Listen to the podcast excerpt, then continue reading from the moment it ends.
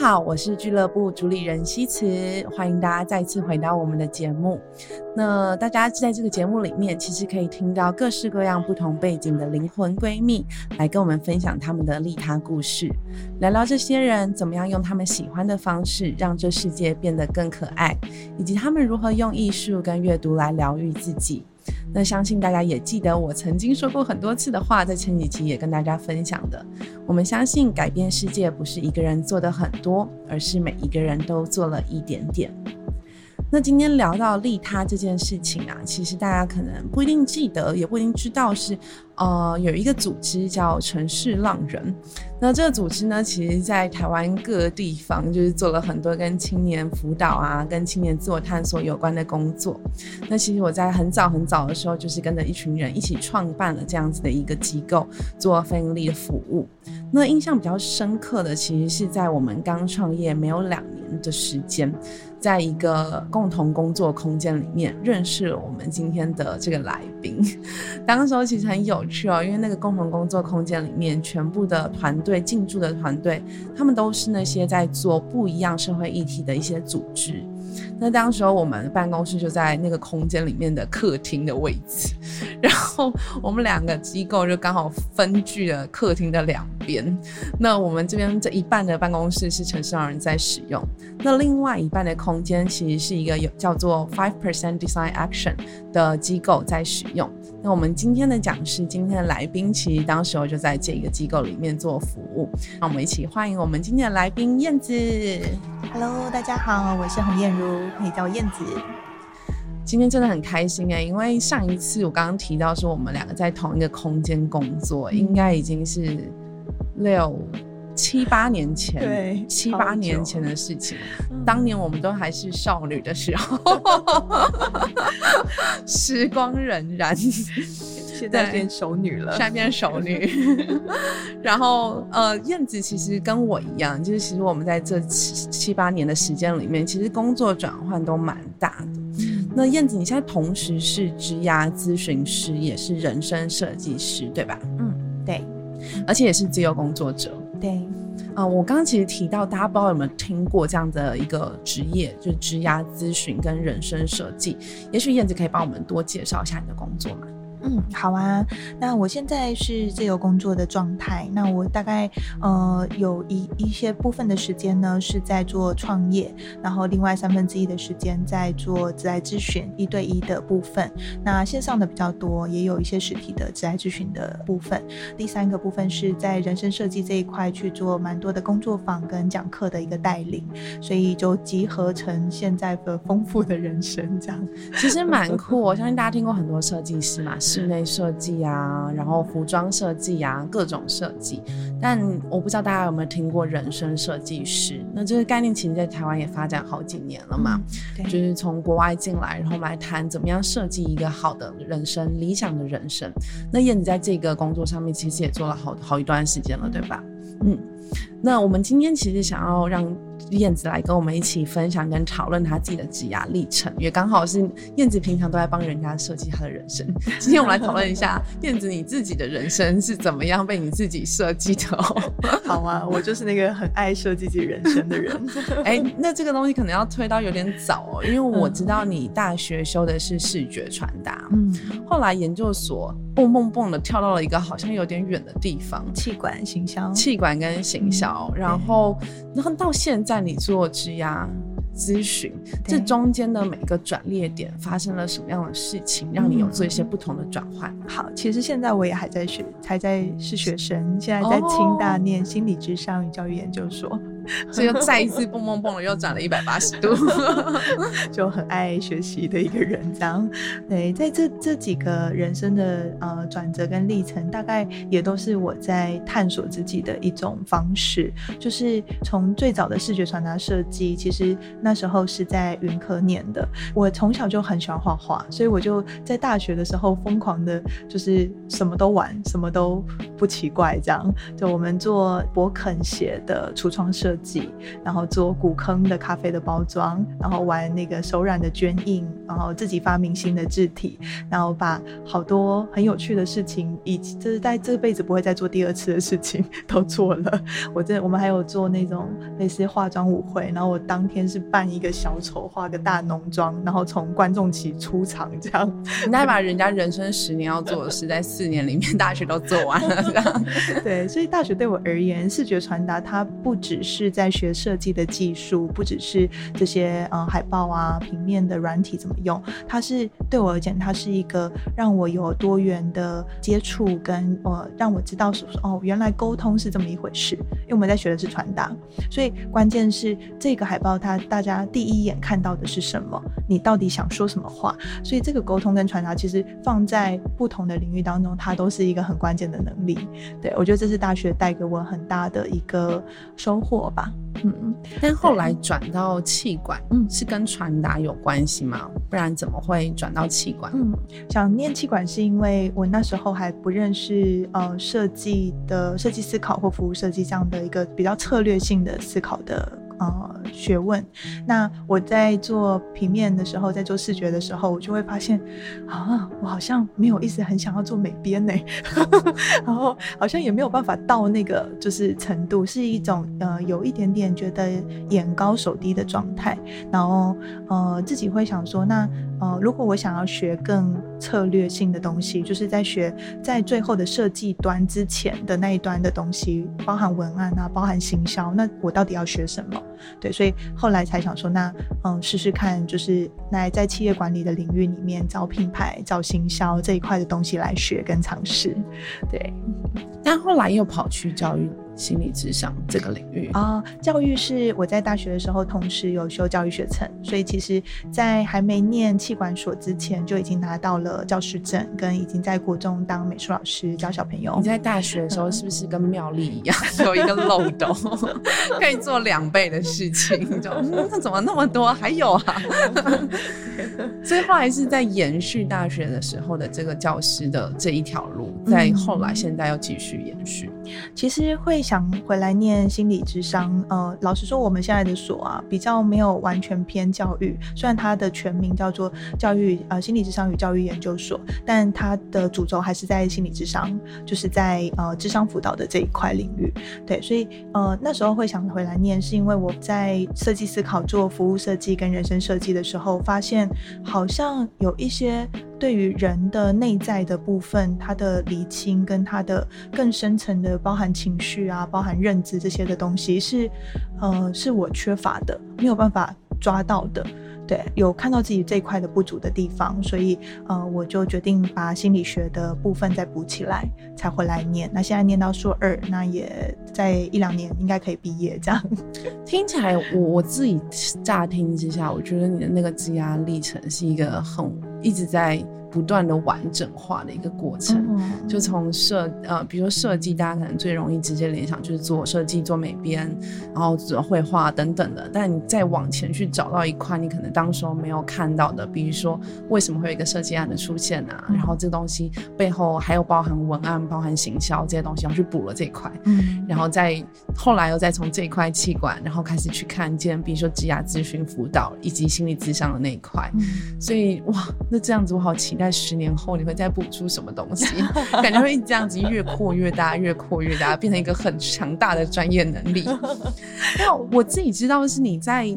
过去，因为你其实，在 Five Percent Design Action 工作的那几年，其实你就是用设计思考的方式在解决一些社会问题。可以跟我们分享一下，当时候，比如说，因为对很多人来说，可能还是不太了解设计思考是什么，然后。如何拿这个东西、这个技术来解决什么样的问题？也许你可以跟我们分享一些你自己做过的专案，也可以让我们更了解说啊，这到底是一个怎么样的一件事嘛？嗯，好啊，嗯，我们可以分两个部分来看。第一块就是呃，帮大家科普一下何谓设计思考，跟它到底有什么用。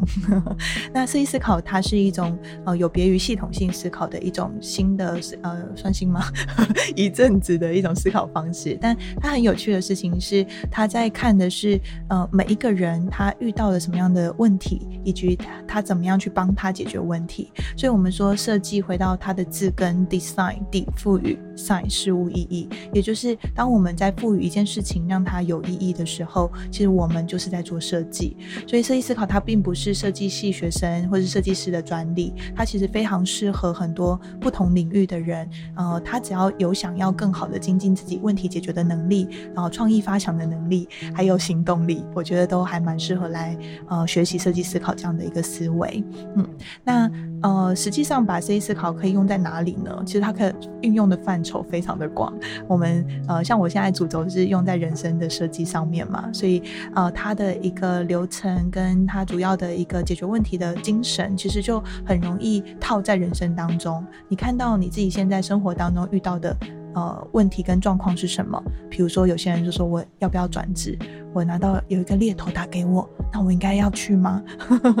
或者是我呃现在的工作好像有点 burn out，有点倦怠，那我下班时间我可以做什么事情补充能量？哦，这些都是我们人生中会遇到好多的问题。那把设计思考的一些精神放进来的时候，其实你会发现这些问题看起来就没有那么可怕了，因为设计师是一群非常热爱问题的生物，所以他们。看到问题是会兴奋的，对他会觉得哦，好，我看到这个问题了，OK，那问题是这个吗？好，那，开始研究它，然后定义它的问题在哪里，最后想一堆 idea，然后去试试看，然后把它解决。所以大概。这样子的一个历程，我觉得是呃设计思考用在人生设计当中的一个例子。那当然，这个设计思考它也可以用在很多不同的地方，像之前西辞做的那个城市浪人，你们也有在用设计思考来做教育的创新。那我们呃我之前的 Five Percent Design Action 这个社会设计平台，我们就是用设计思考在不同的社会议题的解决上面。嗯，所以那你自己最喜欢，因为你其实参与了很多，大家如果有兴趣上网搜寻燕子的。就是个人网站，就看到一大堆专案，所以我只是有点好奇，说在你做了这么多不同的社会创新，然后看到问题、解决问题的专案当中，你自己最喜欢的专案是什么？嗯，我呃，如果是从以前到现在做的比较大型的专案，我个人很喜欢，其中有一个专案叫做《温柔的力量》，对，它是谈呃家庭友善职场的。那这个专案之所以蛮。让我觉得很印象深刻，是因为它对我那时候的我来讲，也是一个非常大的挑战。它是三个城市，总共一百个设计师，各个领域的设计师一起呃共创的一个专案。然后在香港、上海跟台湾，然后大家透过呃三个月的时间做，就是企业的内部是不是？在家庭友善上面，能够有给员工一些好的、更好的设计，对这个议题来针对这个部分来做一些提案跟讨论。对，那让我很觉得很感动的事情是，其实，呃，我们都觉得说，好像专案发表会完之后，就像放烟火一样，大家热情散去就会不见了，就会解散了。但是这个专案呢，他当时呃邀请到了新北市政府进来，邀请到一零四，还有各个不同在做。呃，家庭友善或是女性友善职场的一些单位进来，所以呃，开始有看到一些真正的改变出现。像新北市政府那时候就说：“哎，我们以前是只有托婴中心补一百万。”我现在你连托老中心都可以补一百万，所以透过这个东西，他们也第一次成立了，成立了两年的叫做家庭友善职场奖，去鼓励台湾百大的企业来推动在企业内部，然后帮助更好的家庭照顾者跟帮助更好要照顾小孩老人的这群员工，让他们有更友善的家庭环境。对，所以我看得到这个效益的延续，然后在两三年之后，都还有陆续还有一零四啊，或是其他的企。业伙伴找我去啊推动或是带这一方面的工作坊，嗯，我相信其实对于很多社会议题啊，或是不同的族群有关怀的人，听到这样子的成果，应该都会非常感动，就觉得哦，你在做的事情真的有创造长期性的改变。那其实也有很多人会卡在一个点，就是到底你怎么知道哪里有真正的需求，哪里有真正的问题？就这问题是真正的问题吗？还是我们大家就是呃习惯跟想象出来？来的，我觉得这像刚刚以刚刚的例子来说，就是哦，比如说补助的对象到底要用怎么样的方式补助，然后真的企业是因为缺乏，比如说缺乏呃奖励的诱因，他们没有去设置这些呃家庭友善的这些机制吗？还是有其他的问题导致他没有办法做？我觉得在你自己做这么多专案经验里面，你如果当然这个问题很大，但也许你可以试着找一个呃，可以让我们立刻有用、有点启发的一个小的建议。就那如果要挖掘一个族群真真正的需求，你觉得有没有什么技巧是你自己用过，然后你觉得蛮有效的方式？OK，啊。我觉得这个是一个非常好的问题，因为我们常常在讲 human centered design，以人为中心的设计。那抓到那个人，他到底核心哪里在痛，是很不容易的。甚至我们要去找到的是他可能自己都还没有觉察到的需求跟渴望。那我们在做设计的第一步，就是在讲 empathy，在讲同理心，在讲探索这个部分呢。呃，我自己比较常用的小技巧是，第一个就是你要对你想要去了解的那个族群、那个人，要先做足够的功课。呃，我曾经在呃，之前创业的过程当中，有有一次就是还没有准备好啊，甚至对这个单位不了解。那时候要去拜访一个医院，他们的个案管理中心，然后啊，没有做很多的准备，因为太忙了，然后就去，然后结果发现，哎，人家嗯很客气，但是人家没有想要跟你聊太深或太多，因为他会觉得你对你对我在做的事情，其实你没有太理解，那我也没好像没有必要跟你讲那么多，对，所以呃，这就是我常常会拿来提醒。自己说，我对于坐在我面前的这个人，或是我对于我想要去服务的这个对象，我呃有多少准备了？我了解他吗？或者说，我是不是已经做好一些功课了？所以我觉得第一个就是功课要做足。他在想什么？他的价值观，他的行话是什么？这个大概就要先抓抓到，这样比较比较容易去建立关系，跟去创造更多的深入的话题。那另外一块是呃，姿态很重要。就说要找到一个人他的核心的最深刻的东西，除了一些常用的工具啊，像五个为什么，一直追问为什么为什么下去，呃，或者是你可以跟他有比较靠近的共鸣的时候再往下挖。那除了这些的方法之外，我觉得那个姿态是必须是要够好奇、够包容，然后你要让他感觉得到你真的是很用心在倾听，跟很想要了解他的，好。对，像我现在坐在这边，我就有感觉到有被倾听。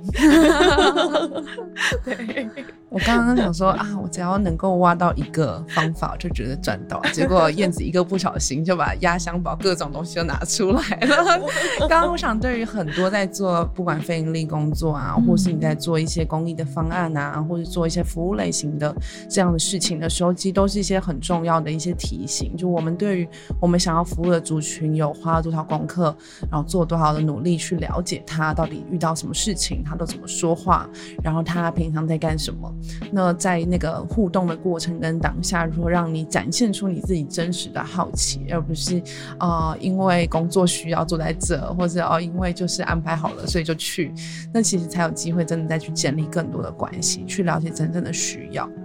那我自己也知道，说其实你除了就是在做社会创新这条路，其实刚刚你也有提到，呃，你已经在职涯发展、职涯咨询这件事情上面做了很多的工作。那你是怎么样从原本在 Five Percent Design，然后后来再慢慢慢慢自己也创业做第二个这样子职游，就是职业算职业游探索。的那个油，对，直油创新职涯发展咨询，就是后来跟朋友一起创办了这个直邮的这个呃职涯探索的一个机构，那个契机是什么？嗯嗯，我在做社会创新和服务设计的时候，其实就有一种常常会有一种感觉，就是。哦，这个社会的问题真的好难，好难哦，好难一个人改变，或者好，我们要看到他的改变要花好长的时间。对，然后我我个人也会很呃很喜欢，或者说很很期待一件事情是，既然社会是三个人以上组成的，那我们能不能让这三个人自己先把自己照顾好？我就觉得，如果社会当中，如果每一个人，你可以先把自己安定好，你可以在你的工作，在你的呃本业生活当中，你都可以幸福而充实。那其实这也是一个很棒的社会设计。对，所以我就慢慢的呃，从这种社会创新的关注变得更小一点的层次，在关注在个人的呃内在跟个人未来的一个发展上面。那也因为呃，当时蛮蛮幸运的，有接开始接触到从美国 Stanford 他们开始呃传出来的一个 Life Design 的一一个 methodology 一套方法论，然后在台大受过两梯次的一个培训之后，有一些伙伴。开始呃聚集在一起，然后我们开始去做短期的工作坊的带领，然后慢慢慢慢的发现，哎，其实真的有非常多的人对自己的人生很迷茫，工作的不开心。对，全球有百分之八十五的员工是不开心的员工，嗯，台湾跟日本更高。对，亚洲充满了各种怨念。对，所以就很期待能够透过这样子的一个力量吧，小小的力量去呃带来一些改变。所以我慢慢的从呃。比较社会设计这种比较复杂的议题，转做在个人或者是在呃他的亲密关系，就是伴侣关系也好，或是跟家人的关系的这这两块的设计，这样。那会创办直邮是因为呃当时我遇到了我们的直邮的发起人，他叫陈伟成，然后他跟我在呃星巴克聊了一下，然后两个人一拍即合，两个人都很很觉得为现在的青年迷惘而担心。然后他本身的专业是在 HR 人资跟在职爱咨询这。一块履历见检啊，求职技巧这一块的部分，那呃，我们就想说好，那就呃，创立这个职游职业的职游泳的游职游的一个呃，算是社会企业，算也算是社会企业。那我们想要创立这样的企业，来做更多的职癌咨询师的培训。嗯，我想你们在走这条路，其实对于很多青年或者是呃很多年轻还在刚刚开始工作人来说，是一个很重要的存在，因为真的是职业或工作可能真的占据你生活就是非常大的比例，因为甚至你加班加起来，哇，你连周末都在工作，所以在这个工作里面，如果你能够感觉到安定，感觉到这就是你所要的路，那没有那么多的迷惘或怀疑，其实就已经真的是解决了大部分的问题了。嗯，而且其实这个工，这个世界上就是有这么多工作支撑了这个社会机能嘛，所以其实在我看来，这样子的一个机构，它其实是对于社会来说非常非常有价值的。那你们自己其实也带领了很多跟设计人生有关的各种工作坊，对，你们有没有什么和你自己印象比较深刻的案例，是看到一个人经历过这样子的职业探索，会发现什么样新的东西，或者是他会有什么样的改变，可以跟我们分享的？我用一个最近我职癌咨询的呃来访者的例子来跟大家分享好了。他是一个在南部蛮大型的医院做了大概三四年的一个护理护理师，然后他本身来找我的时候是啊很焦虑的状态，然后一直觉得怎么办？我就是跟男朋友的关系也不好，然后在呃在医院就是护理长的对他的一些言语都让他觉得很在意或者说很挫折，然后他对自己在这个工工作上面其实他也很想要转换，可是他一直都没有勇气，他很想要就是离开。或是回到高雄，他是高雄人，他想在呃离开台南回到高雄工作。那呃，我陪他做。一系列的人生设计跟自爱咨询的过程当中，就慢慢发现说，哎，这个女生她蛮独特的，因为她自己从小学钢琴上来，她好喜欢，呃，她很喜欢音乐，然后她也是一个对于病患，对于呃所有的她服务的对象，其实她是一个很很有助人精神的人，所以她会愿意不只是帮她换点滴，帮她插胃管，他还会多愿意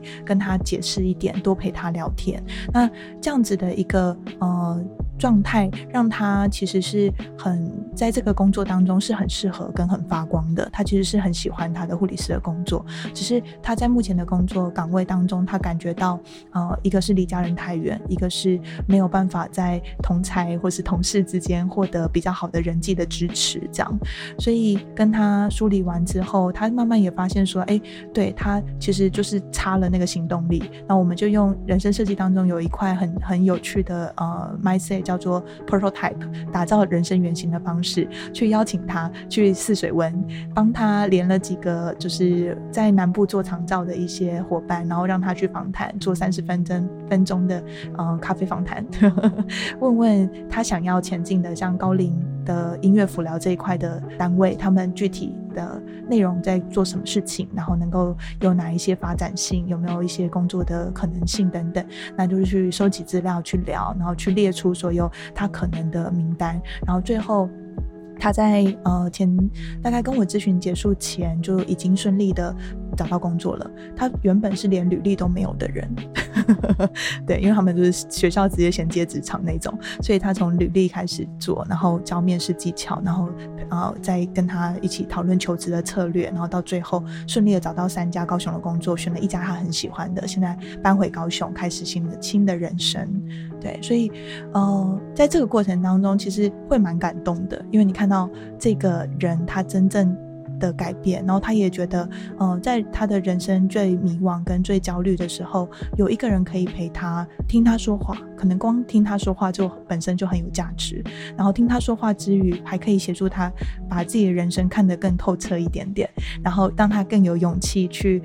呃设计跟靠近他想想要设计的那个理想的人生。对，所以我觉得这个是最近让我觉得蛮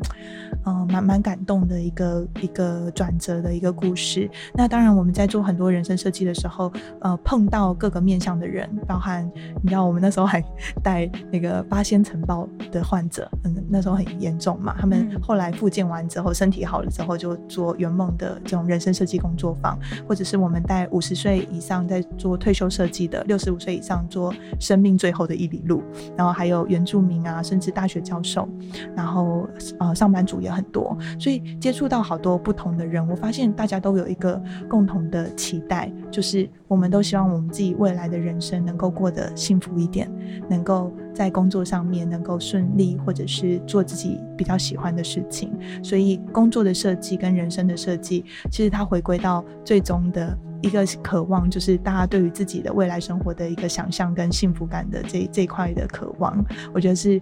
嗯，好好迷人跟很重要的一个部分。嗯，那你自己会怎么样？在看到这么多的人生，大家在追求更幸福或更顺利的工作或更顺利的生活，你自己呢？你自己觉得，如果你的人生有一个生命的意义或人生的目标，你觉得你会怎么定义这个？目标，嗯，哦，我觉得我现在蛮幸福的，就不用更幸福，现在就已经是很幸福的状态。我觉得人很奇怪，人都是有时候就会想说，那我要赚到多少钱？我赚到多少钱，我就会很开心，或者我买到一栋房子，有几个小孩，小孩大学毕业，我就会很开心。但我觉得其实不是这样的，啊其实应该是你在每一个 moment，每一个。做任何事情的当下，如果你都可以让自己感觉到现在的生活是幸福跟满足，那就蛮好的。对，所以，我我慢慢的，呃，会不是说我人生没有挫折，或是我现在就是在一个什么意气风发的时候，没有没有。对我，我还是生活当中还是有很多的呃不如意的地方，可是我会尽量的让自己在这个人生的呃每一个阶段，其实会呃有多一点的感激，或者是会去看到自己人生当中已经很幸福跟美好的那个胖。对，那刚刚其实问到的那个人生的意义，嗯，我昨天有再再想了一下，因为这一题真的不容易分析一下。对对对对，那我我觉得对我而言，嗯，如果我这一辈子这一生能够被记得，我是一个嗯可以给人家安定带。帮助大家去把自己生命里的更透彻，而且，呃，看到自己的优点，所以他对自自己的未来是充满希望的。这个安定、透彻跟希望，大概就是我觉得我身为一个人蛮大的一个价值。对，而且你现在其实也不只是支持其他人，还支持你肚子里的小孩，这个安定跟希望的感觉。因为大家可能不知道，燕子现在其实是呃一人上节目，两人一起说，这样买一送一。所以其实燕子你现在已经怀孕四哎五个月了。那你自己觉得在，因为其实我相信也有很多女性在职场上面遇到生育、遇到结婚、怀孕，这个是。一个很大的呃一个变化，不能说是门槛，但是有时候有些人会觉得这是一件好事，那是一个很大的变化。那你自己觉得这件事情有没有影响你？比如说你的人生意义也好，或你的职涯的这个阶段的转变也好？嗯，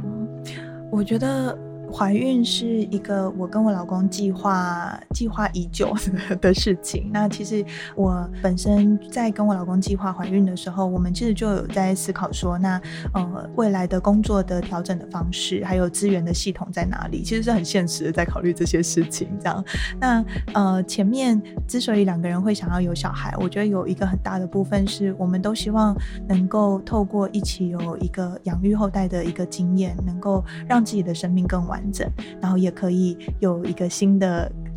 更成熟的历练然后！我老公的说法是要更有肩膀，对我觉得也很不错。这样对，那呃不太知道会发生什么事情，因为还没有出生，这样是第一胎。对，但是对于这个部分的共识跟对于这个小孩存在的意义的，其实我们是有呃充分的讨论跟有共识过的。那在怀孕到在在备孕大概三四个月吧，其实一开始也没有很顺利，但是就是他说好没关系，就再多试几次，都差点要都要去看那个不孕。孕症了，这样，然后后来，哎，就是两条线就很开心，就终于有怀上这样，然后开始各种担心，就是想说会不会子宫外孕，然后她会不会有什么状况啊？听说原来我才知道怀孕了之后才知道，原来大概二十趴的流产几率，哎。其实蛮高的，对，但之前都没有想过这件事情，所以就呃，在这个过程当中，前三个月，我我觉得我个人还算是蛮幸运，就是是一个适合怀孕的体质，比较不会有什么很严重的孕吐等等，但前三个月还是会稍微觉得特别累，然后呃不太舒服，频尿，然后会呃就是全身都。胀跟痛这样子，对，所以呃，蛮蛮呃，在思考，我觉得也是给我一个很棒的的一个暂停，让我今年的呃演讲跟。一个接案的那个数量跟楼顶不要这么疯狂。对我们本来想要找燕子来做更多课程，然后就没有办法。没关系，我们等你明年。对，那我我觉得也是呃，慢慢的就是让自己看得清楚，更知道是就是轻重缓急是什么。然后我就发现说，嗯，对我好像最喜欢最喜欢做的还是一对一的在咨询，再还是人生设计的工作坊。对，所以我就呃慢慢的有把其他的。案子的比例去做一个降低的动作，让自己是能够照顾到自己，照顾到宝宝，然后也可以在呃工作上面有一些啊不错的就是 balance，或者是有一些想要做到的事情，对啊，然后呃。未来的打算就是提早准备，就是我们都是一个，我跟我老公都是一个非常喜欢提早思考跟规划的人，所以我们大概就是好，那我们要做月子中心，然后要怎么样，然后呃两个月之后可能就给白天给请婆婆帮忙带，那我们呃我就可以回归工作，就是目前是这样打算的，对。我觉得其实给我一个很大的嗯启发吗，作为一个还没有怀孕甚至还没有结婚的人来 说，就会发现说啊，以前常会觉得要生小孩之后好像就会牺牲很多很多事情啊，然后或是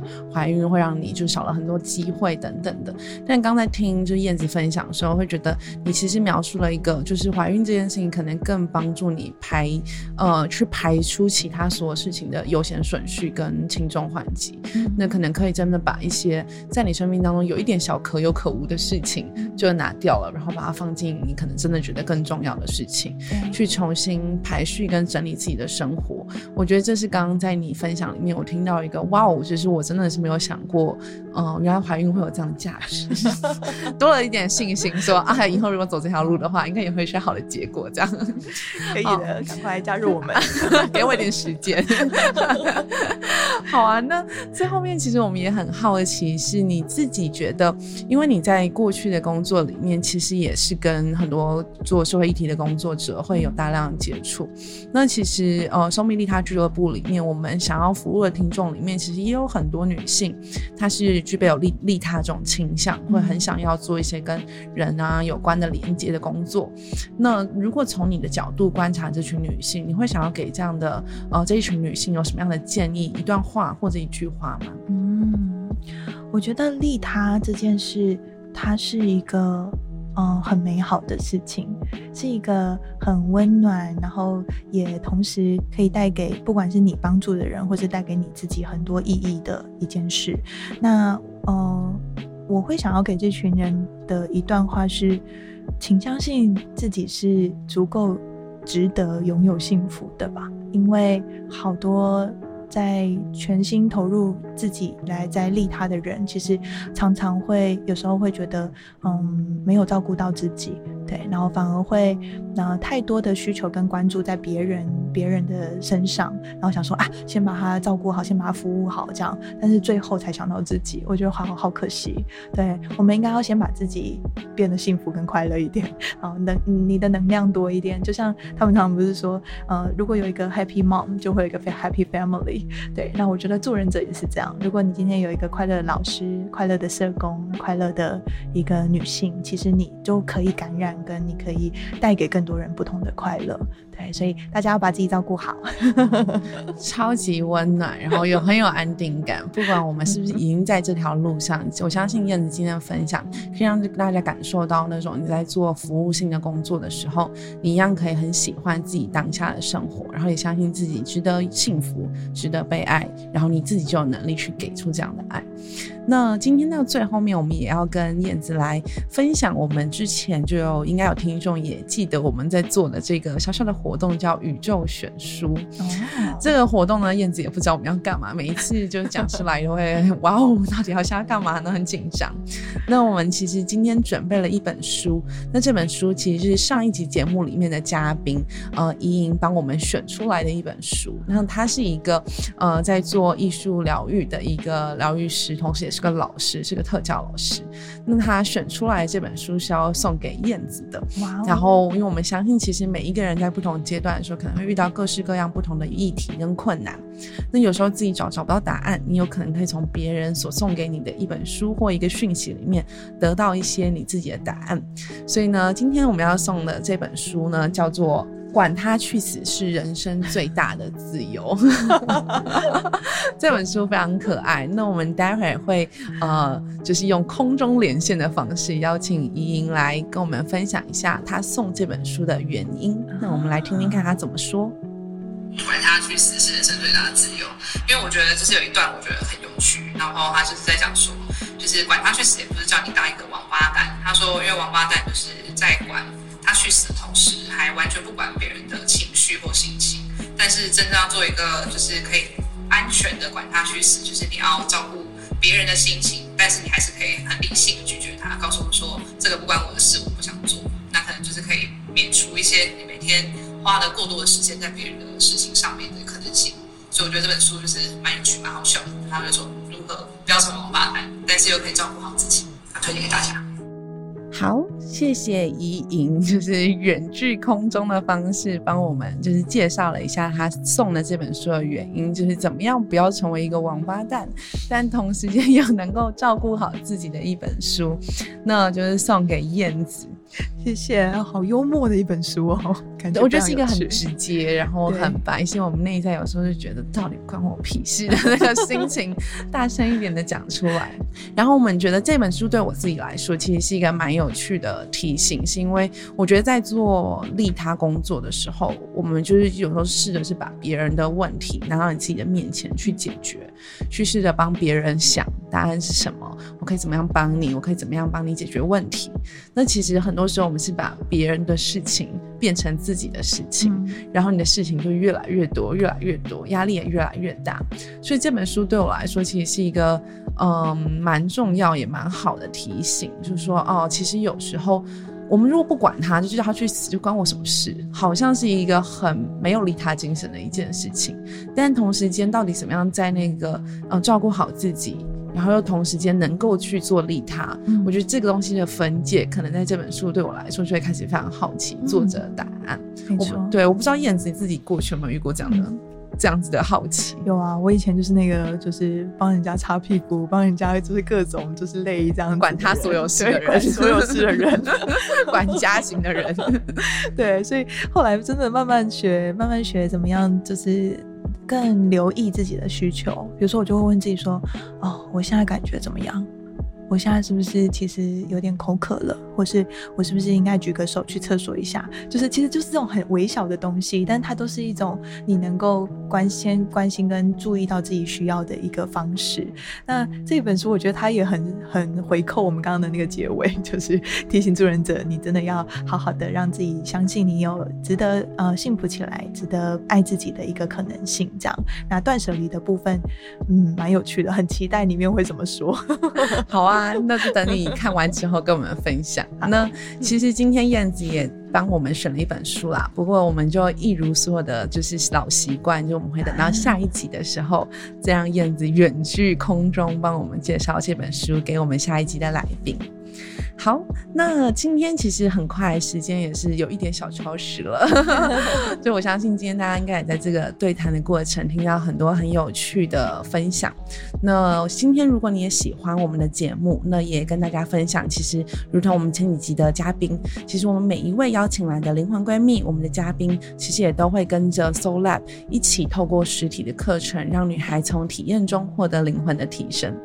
那当然，大家如果想要参与或想要了解更多的话，也欢迎大家可以持续的关注我们的 Facebook 跟我们的 IG。那你去搜寻 Soul Lab S O U L L A B，其实你就会看到很多我们在活动课程的记录啊，不管是文字或者是照片，甚至透过今天像这样子的节目，你都可以了解到更多关于这些讲师以及其他这样子也很有利他精神的讲师们所做的课程跟活动。最后面就是也希望大家可以持续收听我们的搜蜜利他俱乐部，然后希望大家可以透过这些学院邀请来的搜蜜们他们的独家故事，让你可以更知道如何在照顾好自己的时候，也可以照顾好世界。那搜蜜利他俱乐部，我们下次聚会见喽，拜拜。